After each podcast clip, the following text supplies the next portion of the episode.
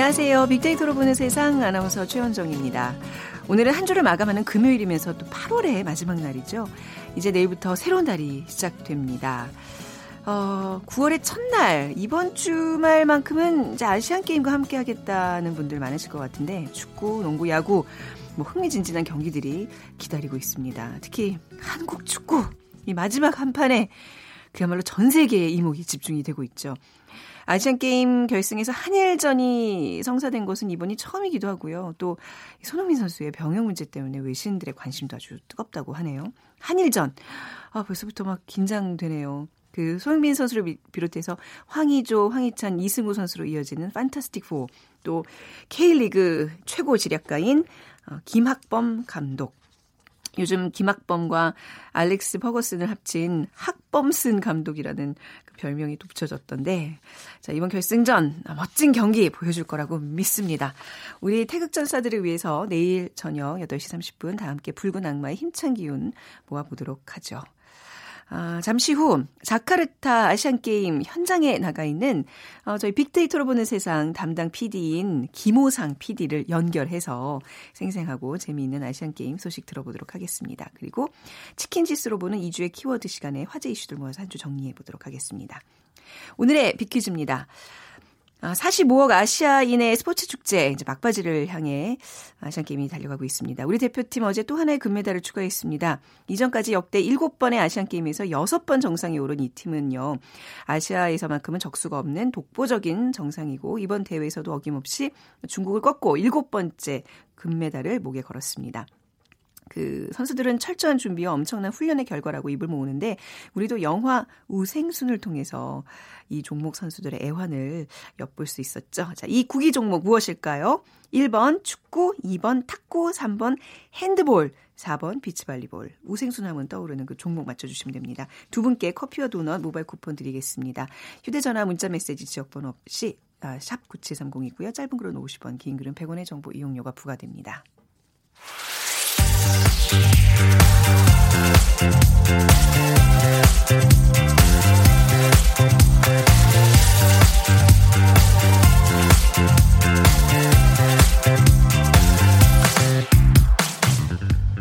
제18회 자카르타 팔렘방 아시안게임 이제 막바지입니다. 이번 일요일 저녁에 폐막식으로 마무리가 되는데 뜨겁게 펼쳐진 인도네시아의 아시안게임 속에 저희 프로그램 담당인 김호상 PD가 한참 전부터 나가 있는데 얼굴 잊을 것 같아요.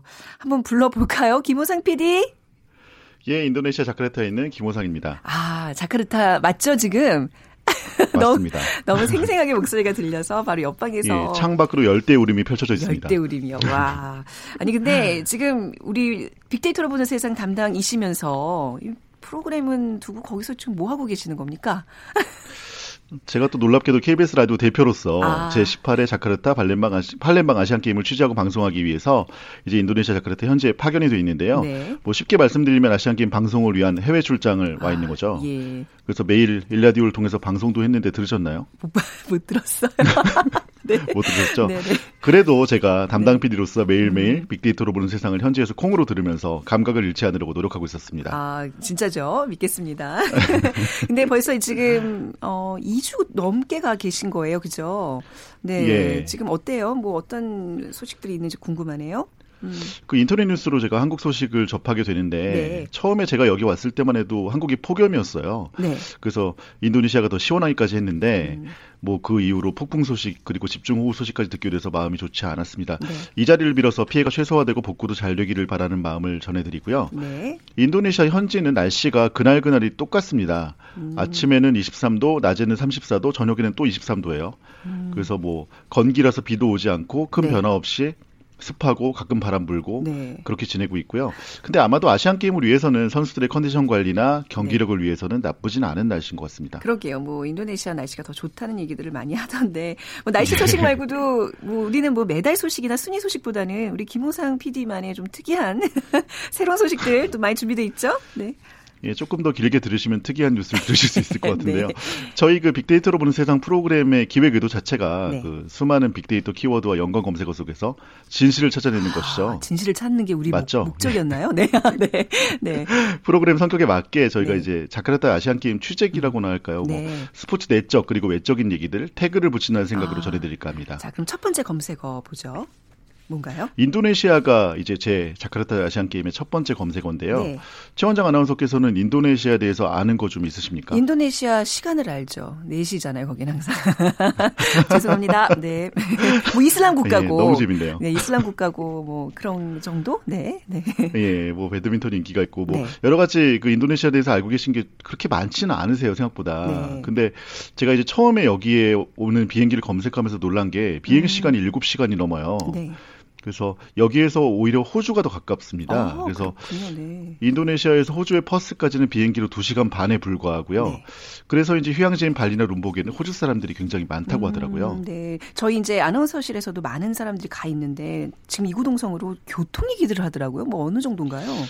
예, 여기 오기 전에 그 현지에서 저희 방송을 도와주신 코디 분과 이제 계속해서 조율을 했는데 무엇을 상상하든 그 이상이라고 겁을 너무 주시더라고요. 예. 그래서 제가 한국도 교통 안 좋다, 많이 네. 막힌다 이렇게 얘기했는데 상대도 안 된다고 얘기하셨거든요. 그래요. 근데 정말 상대도 안 됩니다. 오, 정말 네. 길이 막혀도 너무 막히고요. 음. 이유가 명확하지 않은 교통 통제도 굉장히 잦은 편이고요. 네. 횡단보도도 육교도 거의 없습니다. 그래서 무질서가 필연적이고요. 그리고 오토바이가 정말 많습니다. 음, 그 네. 그 대중교통 자체가 거의 전무하다시피 한 곳이라 일반 서민들, 시민들의 발은 오토바이가 대부분입니다. 음. 그 차로 도로를 저희가 이제 저희는 차로 달리는데 네. 양옆에서 오토바이들이 계속 튀어나와요. 그래서 차 앞자리에 앉아 있으면 마치 그 예전에 전투기 게임 아. 오락실 아. 조이스틱을 잡은 것처럼 진짜. 긴장이 됩니다. 아유. 이게 분명히 차를 타고 있는데 차 앞에 네. 오토바이가 스무 대씩 서 있는 것은 아이고, 굉장히 네. 일상적이고요. 네. 개막식 때 대통령이 오토바이를 타고 등장한 거 보셨을 텐데요. 네, 네. 참 특이했죠. 제가 다른 방송에서는 뭐 네. 자세히 말씀을 드렸지만 대통령이 오토바이를 타고 등장할 정도로 네. 여기 인도네시아에서는 오토바이가 서민들의 상징이자 친근하고 꼭 필요한 교통수단입니다. 아, 자나깨나 그 차 조심 하시고요. 네, 정말 그리고 저는 타고 있으니까 요. 타고, 네. 그 되는 일도 안 되는 일도 없는 곳이다. 뭐 이런 얘기가 있던데요. 무슨 얘기예요? 이게 참 네. 재밌는 일이에요. 네. 이게 여기 자카르타에서 아시안 게임 경기가 가장 많이 열리는 곳이 GBK라고 하는데요. 그 네. 갤로라 붕 까르노 이렇게 자꾸 얘기해도 잘 발음이 안 되는데 네. 스포츠 클러스터입니다. 근데 여기 좀 도착을 해서 제가 경기장 답사를 갔는데 제가 아무래도 길을 모르니까 네. 이제 여기저기에 있는 그 오렌지색 옷을 입은 자원봉사자들에게 물어봤어요. 네. 뭐 예를 들면 농구 경기장 어디 있습니까? 이렇게 물어봤는데 그분이 잠깐 기다리라면서 옆에 자원봉사자를 불러요. 네. 그랬더니 또 묻고 네. 그 옆에 자원봉사자가 또 옆에 자원봉사자를 부르고 또 묻고 묻고 어떻게 하다 보니까 또 부르고 네. 어떻게 하다 보니까 한 여섯 명 정도가 모여서 아... 농구장 가는 길에 대해서 토론을 벌이는 토론까지. 거예요. 네. 그리고 나서 이제 의견을 알려줘요 한 사람이 대표로. 네. 근데 그 길이 다 틀려요. 아 어떡해요. 아, 뭐 아니 요즘 약간 상식적으로 자원봉사자들이라면 그런 교육들을 다 받고 왔을 텐데 왜 그러는 건가요? 이 나라에서 한 2주일 정도 지내보고 현지인들의 얘기를 들어보니까 네. 시스템을 네. 좀 이해할 수 있을 것 같아요. 음. 그러니까 덥고 습한 나라라서 아무래도 행동에 제약이 좀 있고요. 네. 하지만 이제 되게 신기한 건 매우 친절하시고 음. 남을 도와주려고 하는 그런 진심이 얼굴에서 드러납니다. 네. 그래서 이제 일이 느리고 답답해 보여도 잠깐만요 기침이 나네요. 네. 죄송합니다. 네. 아, 짜증이나 화가 나지 않았고요. 네. 그리고 오히려 내가 얼마나 빨리빨리에 익숙해져 있나 반성을 하게 됐고요. 네. 근데 이제 신기한 건 처음에 정보가 입력되고 행동으로 옮겨진 시간은 다소 느린데 네. 한번 입력된 일에 대해서는 또 성실하게 임무를 수행한다고 합니다. 오. 그래서 아시안 게임 일주일이 지나고 나니까 네. 신분증 검사도 원활해졌고요. 일주일 지나고 나서 다른 일들이 네. 예 그리고 무엇보다 길이나 정보를 이제 물어보면 네. 다섯 분이 모이는 건 같은데 다 같은 쪽을 자신 있게 가르치면서 웃어줍니다. 더 이상 이제 서로 물어보진 않더라고요. 그렇군요. 뭐지 뭐 다 국가마다 국민성 같은 게 있는 거니까. 근데 나라 분위기가 있더라고요. 그러니까 약간 좀 늦는 네. 그런 좀 분위기인데 이제서야 아시안 게임 분위기가 이제야 달아오르고 있다면서요. 예, 좀 다 끝났는데. 늦습니다. 예. 네. 아시안 게임이 이제 사실 금토일 3일 남았잖아요. 네. 근데 사실 자카르타 시내가 아시안 게임 분위기를 탄 건 제 느낌엔 대회 열흘이 지난 어제부터입니다. 네. 그 어제도 제가 오후에 그 남자농구 이란과의 4강전을 취재하기 위해 GBK에 갔었는데요. 네. 어제는 정말 평일임에도 불구하고 드디어 사람들이 손에 손을 잡고 GBK 안으로 몰려들기 시작했습니다. 어... 물론 뭐 그 전에도 경기장에 입장하는 사람들은 물론 많았죠. 많았는데 네. 이게 인도네시아는 특이한 게 가족끼리 도시락을 싸서 놀러 가길 좋아해요. 음, 네. 그래서 평일이고 휴일이고 저녁이고 이제 공원 같은 데는 이제 3, 3, 5 모여 앉아서 도시락을 먹는 걸 많이 볼 수 있었는데 GBK 안에선 그런 걸 볼 수가 없었어요. 네. 근데 어제부터는 드디어 진정으로 축제로 생각하고 어. 즐기기 시작했습니다. 그러니까 약간 좀 예열... 경기장 주변에 예, 예. 교통 정체도 더욱 더 심해졌고요. 음, 그러니까 이제 약간 좀 말씀하신 대로 예열하는 예열 시간이 분위기가 있었는데 네.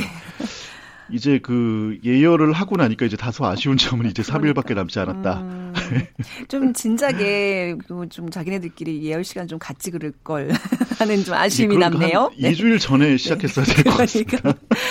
아니 김호상 PD가 그 인도네시아에 막 투자하고 싶다 뭐 이런 얘기를 저희 이제 막 단톡방에다가 남겼었잖아요. 예, 예.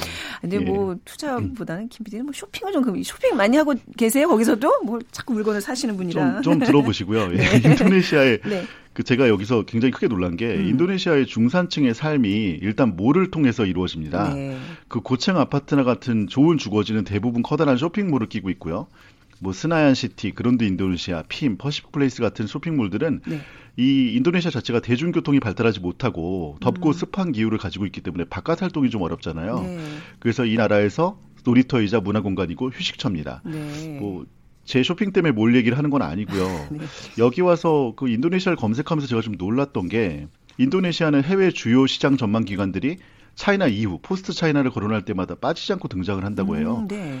글로벌 컨설팅 기관 PwC는 2050년에 인도네시아가 GDP 기준에서 세계 4위 규모까지 성장할 것으로 어, 내다봤고요. 30년 후에. 음.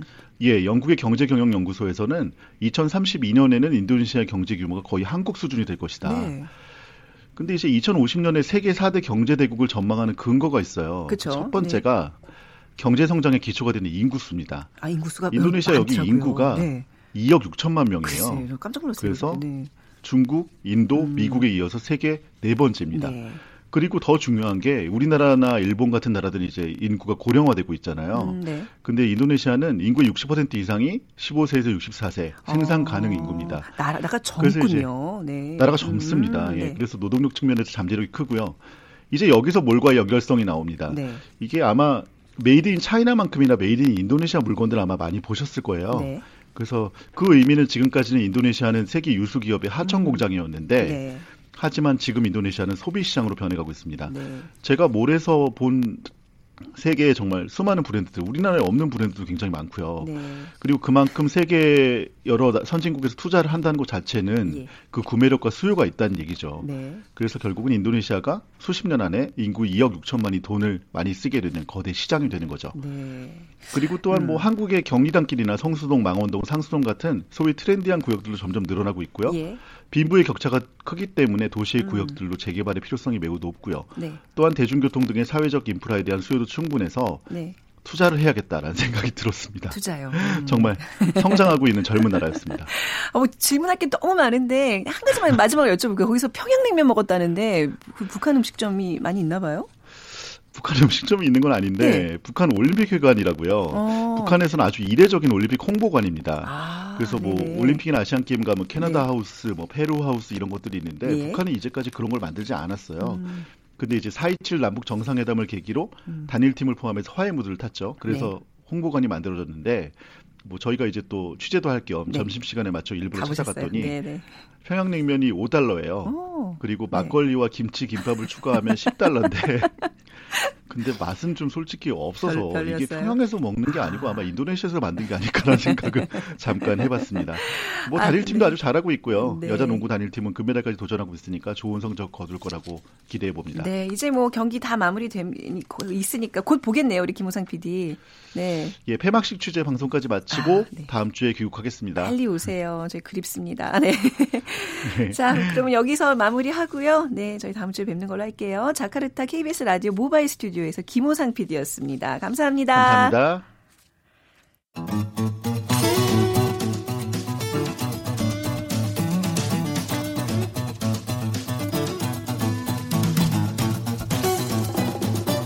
치킨 지수로 본 2주의 빅데이터.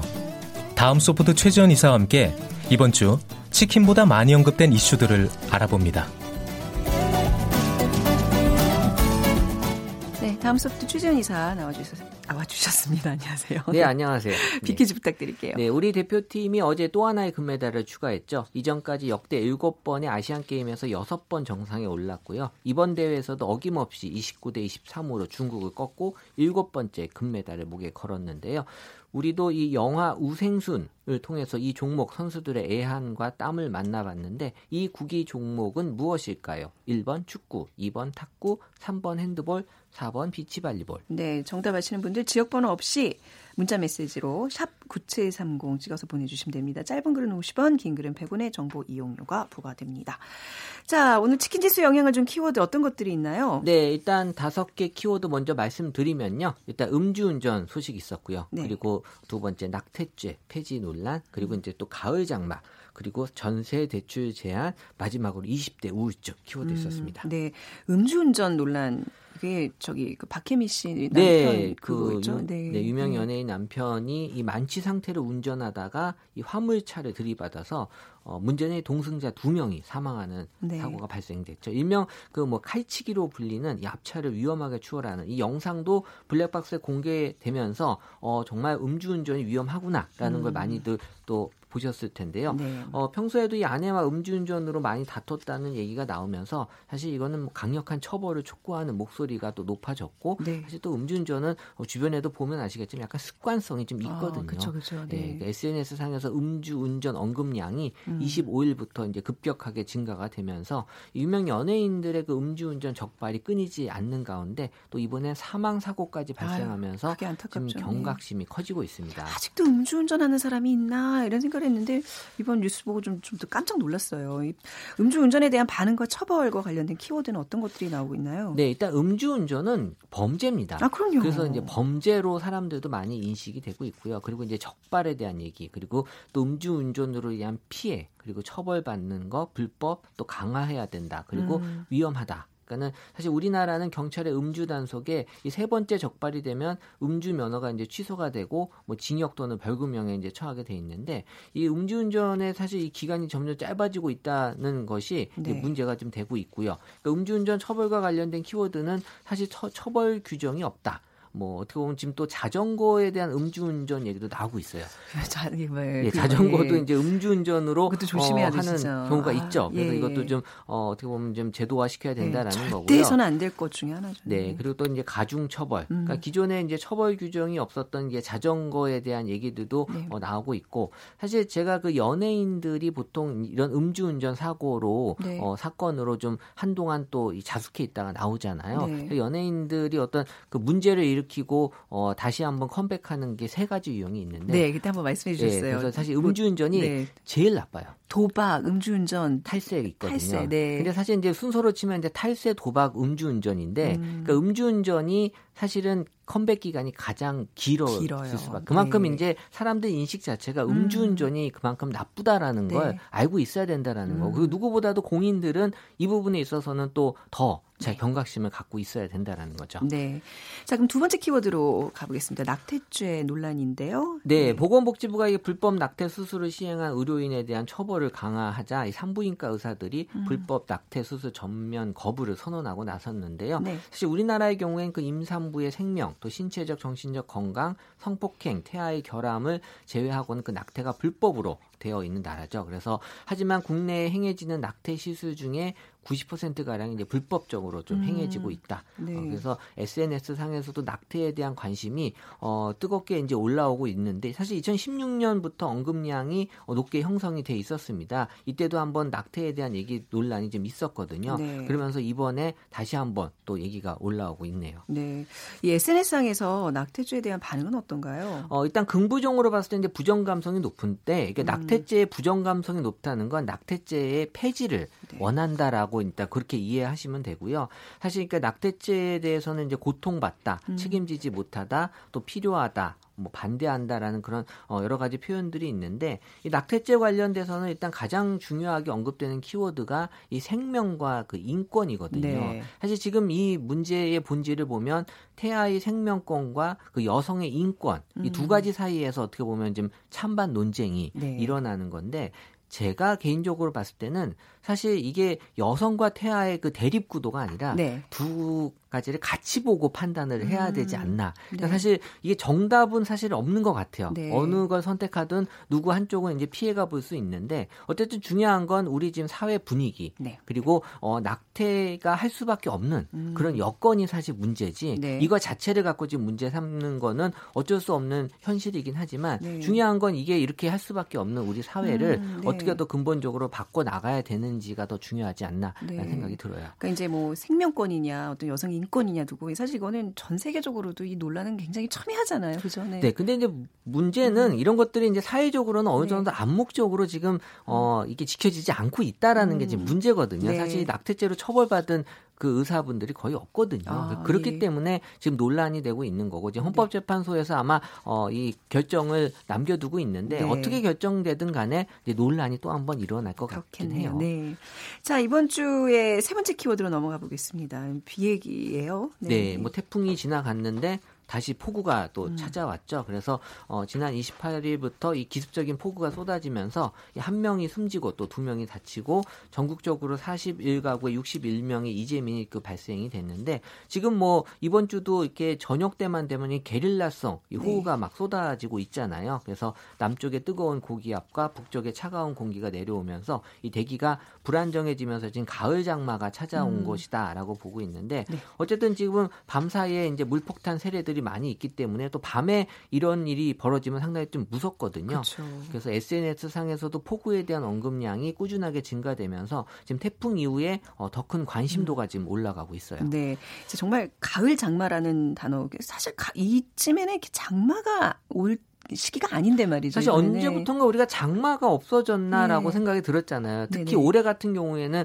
장마가 너무 짧게 음. 일찍 끝났기 때문에 장마가 왔었나라고 싶을 정도인데 네. 어쨌든 빅데이터상 이 그 가을 장마 관련된 감성어로 1위는 그 피해 그리고 음. 2위가 강한 3위가 조심하다 걱정 다행이다라는 그런 피해들이 나오고 있는데 네. 사실 뭐 지금 뭐 재난에 대해서 많이 정부가 지금 적극적으로 대처를 하고 있어서 음. 피해가 많이 좀 줄어들고 있지만 어쨌든 지금 지금 곳곳에 이제 침수가 되거나 또 갑자기 물폭탄이 어, 내리면서 어, 지금 기상청도 예측하지 못한 이 네. 폭우에 네. 이 수도권에 지금 침수된 모습들이 지금 보면 좀 당황한 그런 상황들이 지금 많이 벌어지고 있어요. 오늘 네. 지금 새벽경에 그 금천구 가산동에 그 싱크홀이 생겨서 지금 맞아요. 150명의 주민들이 긴급 대피했잖아요. 네, 저도 네. 사진 봤는데 정말 어, 좀 위험해 보이긴 하더라고요. 글쎄요. 아파트 한 동은 지금 좀, 좀, 기울어 있다고 이 폭우가 이렇게 무서운 겁니다. 그러니까 지금 네. 이 변화 날씨 변화가 지금 계속 생기면서 네. 저는 우리 그이 건축이나 음. 이 어떤 설계 자체가 바뀌어야 되지 않나. 음. 그러니까 예전엔 이렇게 물이 쏟아지지 않았기 네. 때문에 어, 문제 없었던 우리 뭐 도로나 이런 것들이 네. 지금은 이제 환경 변화가 생기면서 네. 다시 한번 좀 어, 재설계를 해서 어, 이런 날씨에도 버틸 수 있는 그런 음. 구조가 필요하잖아요. 그래서 이제 지진도 마찬가지고 맞아요. 그래서 이제 건축가 분들이 지금 이제 가끔 방송에 또 자주 아. 나오는 이유가 네. 다 이런 공간에 대한 어떤 어, 혁명이 음. 일어나고 있지 않나라는 어. 생각이 좀 드는 거죠. 그렇군요. 음. 자, 그러면 이번에는 네 번째로 도 넘어가 보도록 하겠습니다. 전세 대출 제한인데요. 정부가 이제 이걸 좀 강화하고 있네요. 네, 네. 뭐 항상 이 부동산이 폭등하면 네. 또 나오는 얘기긴 한데 정부는 집값을 잡기 위해서 이 전세 대출 규제를 지금 강화했습니다. 네. 그래서 부부 합산 연소득 7천만 원 이상이면 이 고소득자로 보고 전세 보증 이용을 그 제한시키는 건데요. 사실 뭐 신혼부부나 다자녀 가구의 경우에 기준이 조금 완화되지만 연소득 7천만 원 이상의 고소 고소득자로 보는 것이 음. 너무 극단적이고 실수요자가 피해를 볼 수 있을 것이라는 또 비판도 함께 논란이 되고 있습니다. 네. 네. 전세 대출 제한 이게 이게 사실 그 전세 이제 끼고 뭐 집을 뭐, 뭐 그렇죠. 투기 목적으로 이제 사고 네. 이것 때문에 지금 제한하는 건데 네. 어떤 반응들이 그러니까 사실 이게 일단 정부의 대책은 좋은 쪽으로 가기 위한 목적이기 때문에 네. 이 감성어를 분석해 보면 이제 66%로 높게 긍정 감성이 이제 만들어져 있어요. 그래서 음. 어 근데 사실은 이 실효성에 대한 또 문제 제기하는 거죠. 사실 네. 감성어 보게 되면 이제 영향이 없다. 라는 음. 얘기도 있고요. 사실 하지만 뭐 강화하다 필요하다 뭐 이런 얘기들도 있지만 중요한 건 이걸로 집값을 잡아낼 수 있는지에 대해서는 음. 그동안에 많은 또 실패 사례들이 있기 때문에 네. 어 많은 또 국민들은 여기에 대한 의문을 분명히 어. 지금 갖고 있고요. 그러니까 사실 부동산이 갖는 특성이 대한민국에서 워낙 또 특별하기 네. 때문에 네. 이게 그렇게 잡혀지지 않는 것 중에 음. 지금 하나가 부동산인 것 같아요. 아, 어제도 그 이제 30대 우리 전민기 팀장 우리 방송에 네. 나오는 한숨 숨을 푹 쉬면서 아, 이렇게 집값이 많이 올라서 걱정이에요. 근데 이제 이 친구도 집 마련을 하고 싶은데 이제 점점 그 꿈이 멀어져 가고 있어서 젊은이야 어제 한숨을 보면 마음이 안 좋았는데 이제 집값이 좀, 좀 대란 아닙니까? 근데 지금 서울에는. 사실 뭐 또 이슈 중에 하나가 이제 저출산이잖아요. 네. 지금 인구 절벽이 정말 심각해요. 우리가 음. 어, 생각보다 지금 고령 사회로 완전히 일찍 넘어가다 보니까 네. 앞으로는 정말 심각한 위기가 다가오는데 이게 사실 이것도 부동산이나 집하고 마, 맞물려 있죠. 음. 내가 집이 없는 상황에서 네. 부부들이 쉽게 아이를 음. 낳, 낳으려고 하는 그런 여건이 또 만들어지지 않을 수 어, 있거든요. 어, 그러니까 사실 이 저출산 문제는 모든 것들이 복합적이긴 하지만 네. 어, 기본적으로는 이게 삶을 어떻게 거주지에 대한 어떤 안정이 네. 제일 중요한 부분이 아닌가 그렇게 그렇네요. 봐죠. 뭐 저출산, 부동산 문제 이게 다 유기적으로 이렇게 얽히고 설켜 있어요. 지금 보니까. 자 마지막 키워드 아 20대 우울증 얘기를 꼽아 오셨는데 네. 20대 우울감이 50대를 앞질렀다면서요. 네, 일단 뭐 조사 결과가 그렇게 나와 있는데요. 네. 그러니까 20대 우울감 경험률이 처음으로 이제 50대를 앞질렀다. 그러니까 음. 지금 뭐 20대들이 겪는 뭐 취업난 네. 또 경쟁의 심화 등의 그 이유이긴 한데요. 어쨌든 중요한 건 해결책이 안 보인다. 음. 그래서 이제 보건복지부가 2016년 발표한 국민 건강 영양 조사 보고서에 따르면 20대 우울감 경험률이 계속 증가 추세에 있고 그래서 2012년 9.3%를 시작해서 점점점 지금 높아지고 있다라는 거거든요. 네. 네.